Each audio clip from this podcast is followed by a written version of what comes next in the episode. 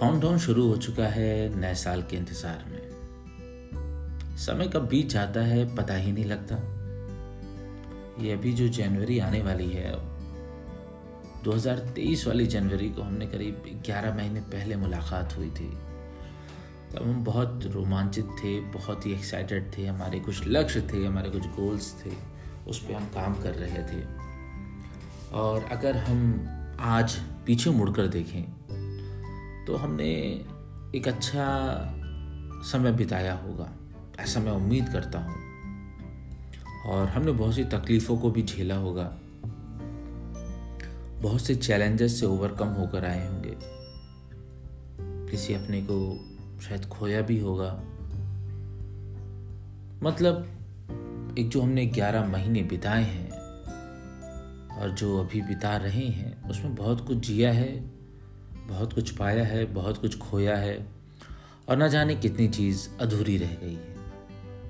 लेकिन ये जो वक्त है दिसंबर का, ये उन सारी चीज़ों पर एक बार गौर करने का वक्त है।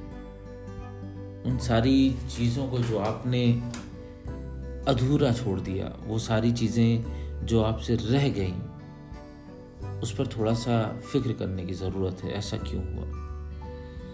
और जो कुछ भी आपने पाया, जिस तरीके से आपने जिया, उसके लिए आपको भगवान को, अल्लाह को, जिस भी फेद में आप यकीन करते हैं, एक धन्यवाद तो देना ही चाहिए।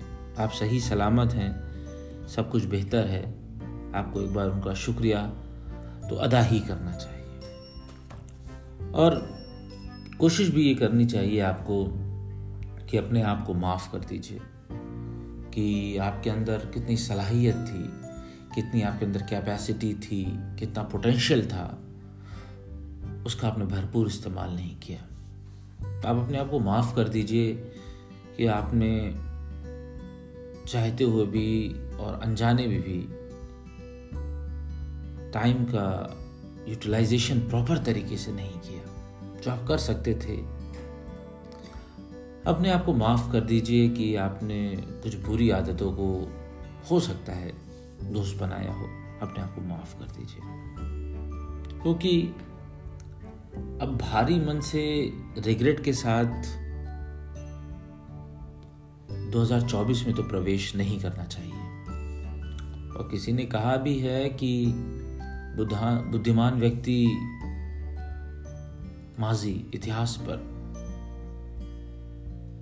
पे पछतावा नहीं करता है, उससे बस सीखता है। और माफ़ उन लोगों को भी कर दीजिए, जिन लोगों ने आपके साथ गलत किया है। माफ़ उन लोगों को भी कर दीजिए जिन्होंने आपको धोखा दिया है। माफ़ उन लोगों को भी कर दीजिए जिन्होंने आपका फ़ायदा उठाया है। माफ़ उन लोगों को भी कर दीजिए जो आपकी नेक इरादे को जानते थे, नेक चीज़ों को जानते थे। फिर भी उन्होंने अपने स्वार्थ के लिए आपके साथ छल किया। माफ़ कर दीजिए। माफ़ कर दीजिए, अपने आप को भी आपसे भी बहुत तमाम गलतियाँ हो सकती हैं। एक बार माफ़ करिए अपने आप को। भगवान से एक बात कहिए कि आपने सबको माफ़ किया है और ख़ुद को भी माफ़ किया है। और अपने मन को बहुत हल्का करिए। और फिर प्रवेश करिए 2024 में।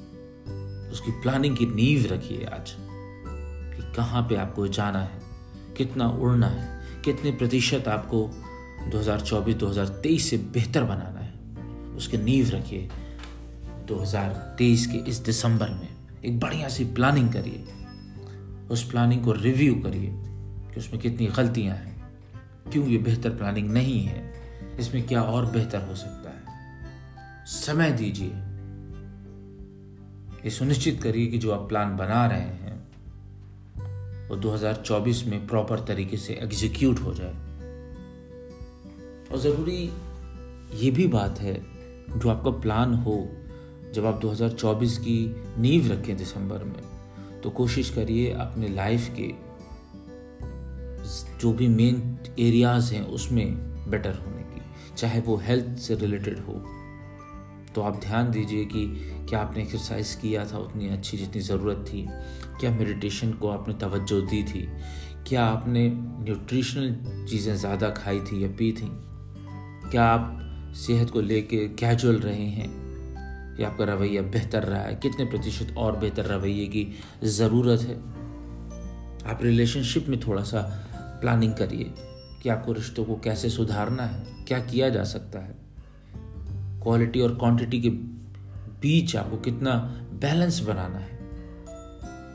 इसमें से थोड़ा आप समय निवेश करिए, प्लानिंग इसके लिए भी। अपने करियर को लेकर, मनी को लेकर स्पिरिचुअलिटी को लेकर आपको प्लानिंग करनी होगी। और अब वो समय आ चुका है जब आप प्लानिंग करें एक बढ़िया प्लानिंग करें, समय दें। कॉपी पेन लेकर बैठे लैपटॉप खोल कर बैठे। लेकिन हाँ ये सुनिश्चित करें कि आप प्लानिंग करें। और नए गोल्स के साथ आप 2024 में प्रवेश करें।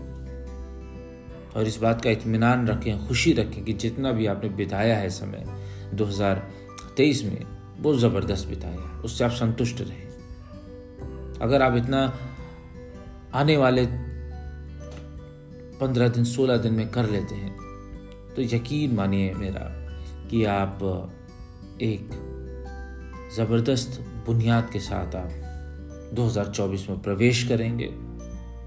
भगवान से दुआ मांगिए अल्लाह से प्रार्थना करिए कि आपकी प्लानिंग को सफल बनाए। लेकिन ये वो समय है जब आप निवेश करें अपना एफर्ट को प्लानिंग करने में, वो भी 2024 की। आज के लिए इतना ही। बहुत जल्द आपसे फिर मुलाकात करेंगे इसी पॉडकास्ट पे जिसका नाम है बिस्मिल कम्युनिटी